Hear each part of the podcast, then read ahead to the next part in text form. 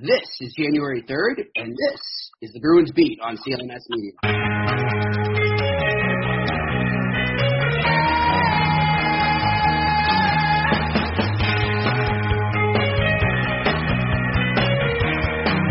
Well, welcome to the first Bruins Beat of two thousand nineteen here on C L N S Media.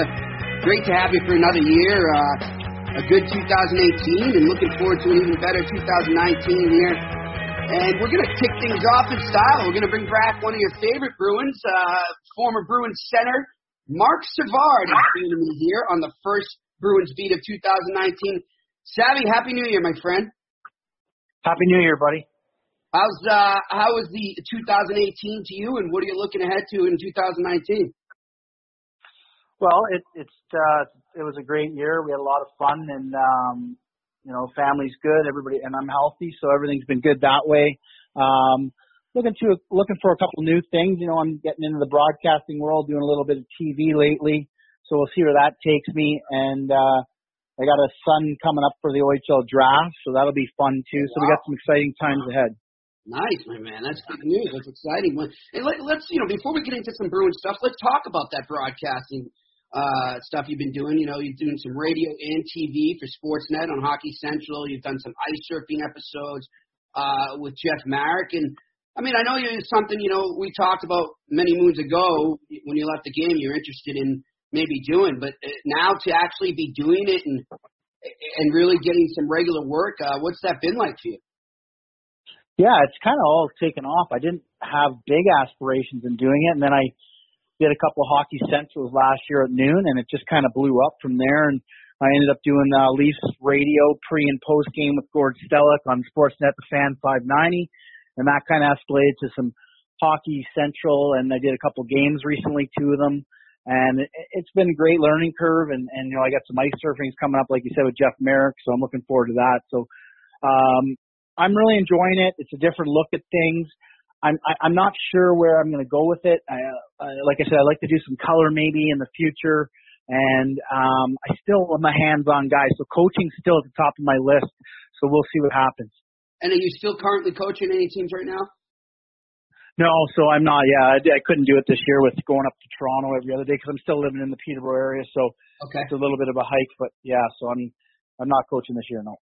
Now, ice surfing's, I've seen you on it, and I think you're a good fit for it there, and I, you know, even if you hadn't been on yet, I, I, that would be something I might suggest to you that I think you'd succeed at. And, you know, working with a guy like Jeff Marek, too, I mean, he's easy to work with. I mean, it's, it's, you feel like every time I'm on with him, every time I've ever had him on the radio show, he, he, it just felt like we were kind of shooting the breeze, sitting in a pub, you know, throwing a few back. I mean, is that is that what it's like for you when you work with him? Yeah, it's very easy. You know, he tees up all the questions and, and makes my life a lot easier. And those guys are nice to work with, like Gord Stellick too, who I work with on the uh, on the uh, Leafs radio, who's who's been fantastic. So yeah, those guys are great. I'm looking forward to those ice surfings and maybe doing more with Jeff uh, down the road. Yeah, it should be good, man. Well, we'll keep an eye out for that for sure. And of course, uh, the Hockey Canada, they had the uh, Winter Classic down here. I got to watch them on N B C in the States. But uh, just your impression of uh, the latest Winter Classic, Savvy, between the Bruins and the Blackhawks here at Notre Dame Stadium. Um, you know, I know there's a lot of criticism, still is, even after the game, but, you know, to the, they're overdoing it with the outdoor games, and it's lost its allure. I don't know, Savvy, I don't know if you agree with me. I thought they won some of that back with this one. I really felt like this one hit a home run, so to speak, or, or scored a touchdown, which I guess would be the proper term to say there. And, and they just – I felt like it hit home, and it really brought the viewer back into it. Yeah, I did too. I, I kind of liked how they just – stuck with one this year. Um, did a oh, great yeah, job. Notre Dame out of after one. They're doing Philly Pitt, unfortunately, in March. But okay, well, yeah, that's not too bad. Better than those. You know, they had like six or seven recently. But I think sticking to this big one at Notre Dame was a great setting. A lot of history out there, obviously, and both teams had a you know two great teams to have in it. And I know Chicago's not having the year they want to, but just the name, the Blackhawks and the Bruins, just it was a real classic. Uh, And I love the jerseys on both sides, and it was just a great game, too, to watch. You know, there were scoring chances at both ends. It was exciting. Uh, you know, there were some hits, and it was just a good hockey game to be a fan, and they did a nice job on N B C, like you said. Yeah, you know, and that's I, I think that's all anyone wants, really, is a good game. And, of course, you know, you're, you're braving the elements. You're taking a chance every time you do this that that could affect the game and the quality of the game. But I just love – I mean, I you know, Patrice Bergeron was talking to um, – I forget who it was, Jackie Redmond maybe from N H L Network after, you know, and she said, what do you take away from this experience? And he's, he's – I mean, look, it's a huge game. And the fact that we – got embarrassed in the last one we were in, you know, that kind of left a bad taste in our mouth, and we wanted to come out and get redemption. And I'm, I'm thinking for all those people out there, those critics that say this game's just another two points, it doesn't mean anything to the players, and it's a joke, bullshit. Like, I I think that game right there from both sides, the way both players, uh, both teams played, and also just the fun they were having at the same time, I think it means a whole lot more than just a, a two-point game, do you? Yeah, I do. I, I mean, they really, it was an intense game, that's for sure. You really want to win. Um, you know, and I think both teams, you know, showed that. They were, they were grinding. Uh, they were into it. The celebrations were great after the goals. Um, the fans seemed, seemed to be right into it. All the jerseys you can see in the backgrounds. It, it was just a great setting. And, and I'm sure something those guys will never forget. A lot of guys don't get to play in them ever in their career. I was fortunate to play in the one in Boston at, at Fenway, which was phenomenal. But from what I'm hearing from the guys, that setting was the best they've played in. Yeah, that's what it seems like from everyone that's talking about it.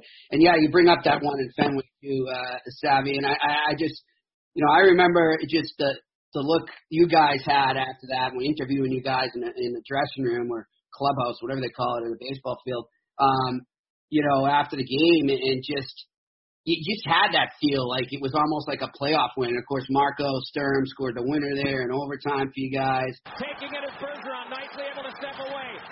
From one to front, they score! That's the guy who got it, Marco Sturm. He was positioned at the front. There it is. And the Bruins have won in overtime. I think, did you tie it up in that game? Uh, I didn't know, but, but oh, we did tie it up. Yeah, we tied it up, and then we won it. Yeah. Yeah, and then we won it, won it in overtime. So yeah, that was great, man. That was such a good memory. And so yeah, it's just I don't know, just even as media, it's an experience, and I, I think they should keep going. They're going to be in Dallas next year. I know that's going to get a lot of critique, being that it's kind of a warm city, but they got to sooner or later they had to expand to some of these uh, warmer climates, you know, with all the the new teams they're adding. But hey, uh, speaking of the Dallas Stars, and I know we're putting off the B talk, we'll get right into it in a second, but speaking of Dallas Stars, and it's kind of connected to the Bruins, what were your thoughts on uh, C E O Jim Lites coming out and ripping Jamie Benn and Tyler Seguin and uh, that whole situation, where it might go? Yeah, it really made no sense to me. I don't know who benefited from any of that. Um, you know, I like Jamie Benn's comments the following day that, they, you know, if he has any issues, he'd deal with it in-house, and I kind of felt like that's where they should have did it, and uh, it was a little unfair, and I'm sure it caught those guys off guard, but it just makes things awkward now around there for, you know, your two star players that are going to be there for many a years, at least we think, or maybe now they shop them. I, I it just seems like an un, something that didn't need to happen. Now it's a very uncomfortable situation for everybody involved.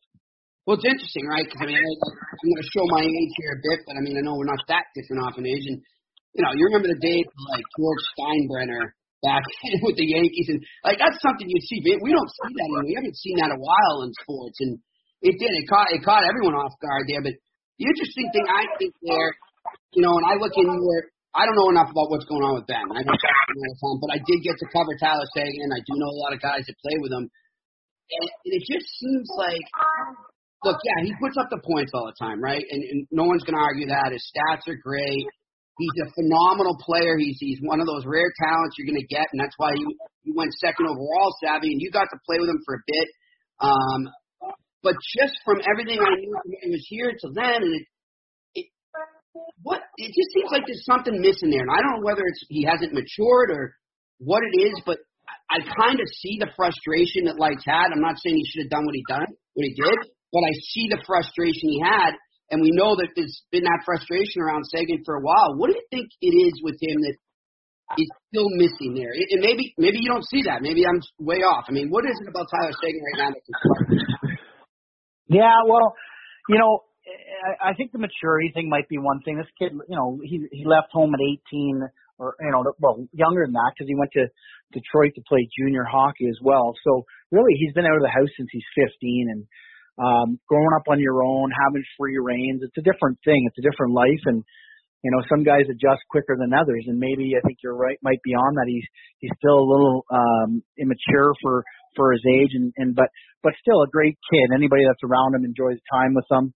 But yeah, maybe that's one thing that slowed him down. But still, like you said, he puts up the stats um, every single year. He contributes, um, you know, on the scoreboard every night. So, and his plus minus is generally very good. So, I think it's it's more than just him in there. It, it's you know, it's a team thing. And um, as a team grows, they're a young team. I, I think they'll get better, and I think he's going to be a big part of that still. Yeah, you know, it's interesting. You talk about you know how young he was when he came to the N H L there, and you know, I remember a couple people telling me with the Bruins that they had tried to get him up in like sort of a billet home, right, with one of the older players or somebody within the organization, and he didn't want to do it. And I, maybe I'm maybe what I heard is wrong. I don't know, but you always look back at some of the guys who did do that and how much it helped them. And look, Patrice Bergeron's on a whole nother level, but I just remember when he lived with Marty LaPointe, how much he grew as a person and a player, and, and the values he got and the learning from that. I don't know, I always thought maybe that was something that could have helped Seguin in the beginning, and who knows where he is now, you know? Yeah, I, I couldn't agree any more. I think it's so beneficial for these guys. I think even when Kess came there his first year, they put him with a family as well. Yeah. And, yeah, I think it's, a, it's you know, it helps. It helps their comfort level. It helps kind of keep them at home instead of being out every night. Um, and just having that family atmosphere like Bergeron was able to do with little points. So, Uh, yeah, I think it goes uh, leaps and bounds for these kids coming in. Nowadays, it's a different thing. Um, but a lot of these guys in Toronto, they got a young team, and I'm noticing, like, you know, families are up more, their mothers are up more, spending time with them, which is, I think, a great thing. And who is who uh, was living with Marlo on that team? Was it Mark? Um, it seems like every young guy's living with Marlo. They just go over there for dinners and everything. Yeah, he has the whole crew over. So, but a lot of Matthews and Marner for sure. Yeah, yeah. Well, listen, let's get in right into some Bruins here because I know our listeners want to hear about that and get your take on that. And, look, it's it's been an injury-plagued season for the Bruins, and I, they're not using it by as an excuse by any means. But, you know, inside I wouldn't blame them if they are in their heads because they have a right to it. They've, they've had some really obviously tough injuries and situations when it comes to health. Charlie McAvoy's still battling something else now. And somehow, though, you know, they've stayed afloat, and they're not – I, I think Tampa is going to sort of pull away from the pack here, but, you know, the Bruins are still in the mix there for that second spot in the in the Atlantic and the battling with Toronto and Buffalo and, you know, even the Canadiens have been there a little. But it's, I think, to me, it's a really good reflection on the job Bruce Cassidy's done thus far this year. I know he's a finalist last year. I wouldn't be surprised if he's in the running for the Jack Adams again. Yeah, I mean, hats off to Bruce. He's done a fabulous job since he's come in from Claude. Um, but more of a player's coach to me, he seems like, and the boys have just taken off. And you know what's been amazing about this whole thing? The injury situation has given these other guys opportunities earlier than than later, and they've really blossomed. And you're able to see what your organization has. But you know, coming to the trade deadline, you know, Don Sweeney's made a couple moves in the past. He's not scared to. Um, I think with Cam Neely around there too, he likes to to make some moves, and we'll see what happens. But there's a couple guys, there's some couple good names out on that list this year, and I wouldn't be surprised if the Bruins dip in there again to get someone on the Krejci line. Um, you know, Krejci's been having a good season, even though, you know, DeBrusk is a great player, but they haven't really found a guy on that other side. And, you know, I know Rick Nash came in and played some decent hockey. So it'll be interesting to see what they do come down to the deadline. But I like that they've done. It's amazing with all the injuries they've had over a couple of years, actually. They've been able to challenge every year.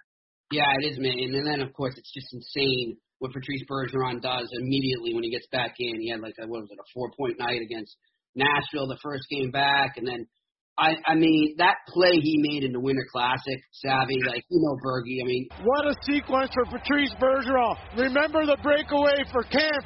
Bergeron comes hustling back, postured up with a turnover, and what an effort by Bergeron earlier in the sequence. Later in the sequence, he scores on the back end. You know, the rest of the world's probably like, wow. But when you watch him every day, you're just like, oh, well, you know, that's what he does, right? I mean, it's, it's unreal. Exactly. I mean, he's uh, he's really came into his own. He's been a great two-way player his whole career, and um, he continues to grow. And, and I like I like since I've been out of the game, you know, his offensive numbers weren't always there, but now he's starting to become this offensive dynamo along with his defense. And really making himself one of the best players in all of hockey.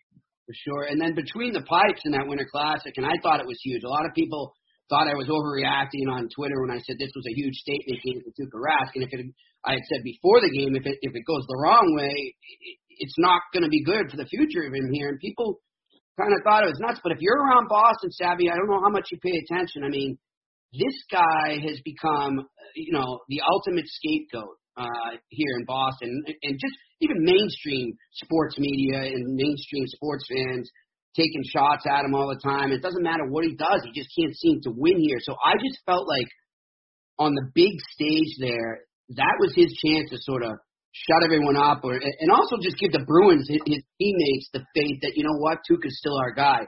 Did you think he took it that way? Did you think he achieved that?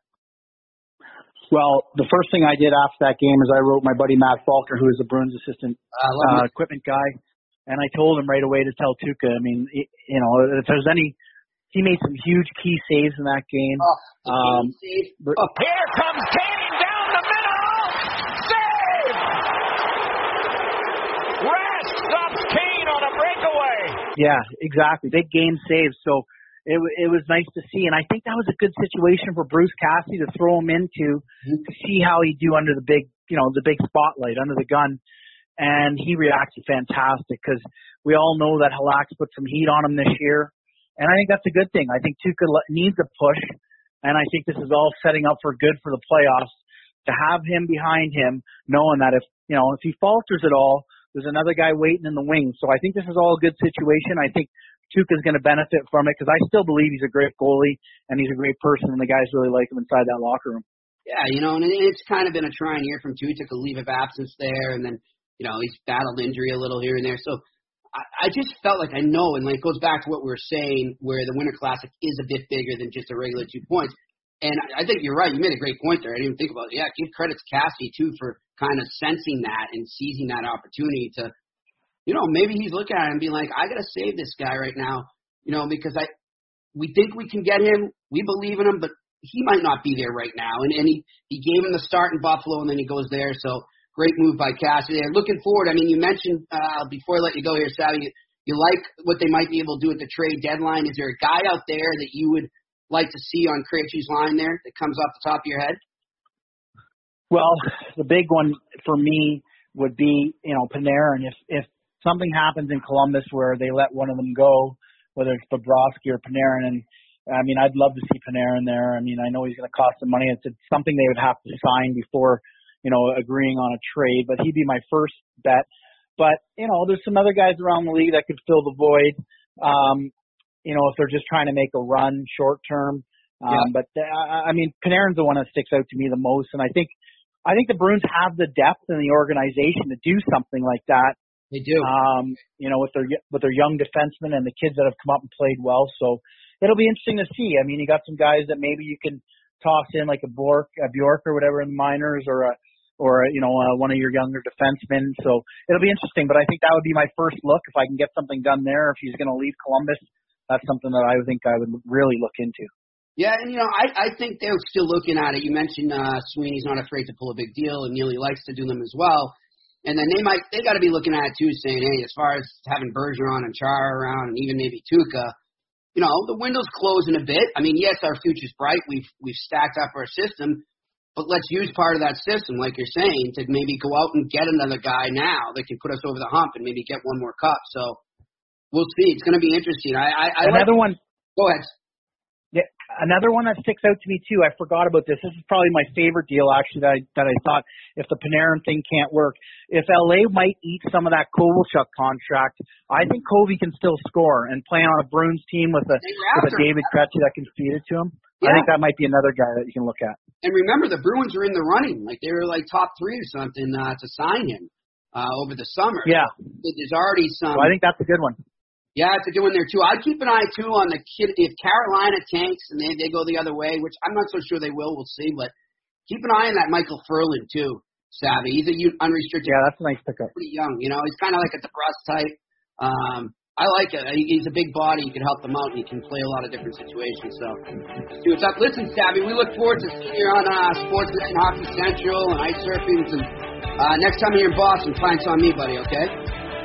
Okay, nice catching up. Thanks for having me, Kyle. All right, that's Mark Savard, former Boston Bruin, joined us here on the Bruins Beat.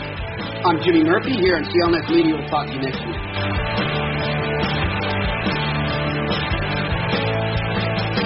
There are nights when I think that South Paradise was right.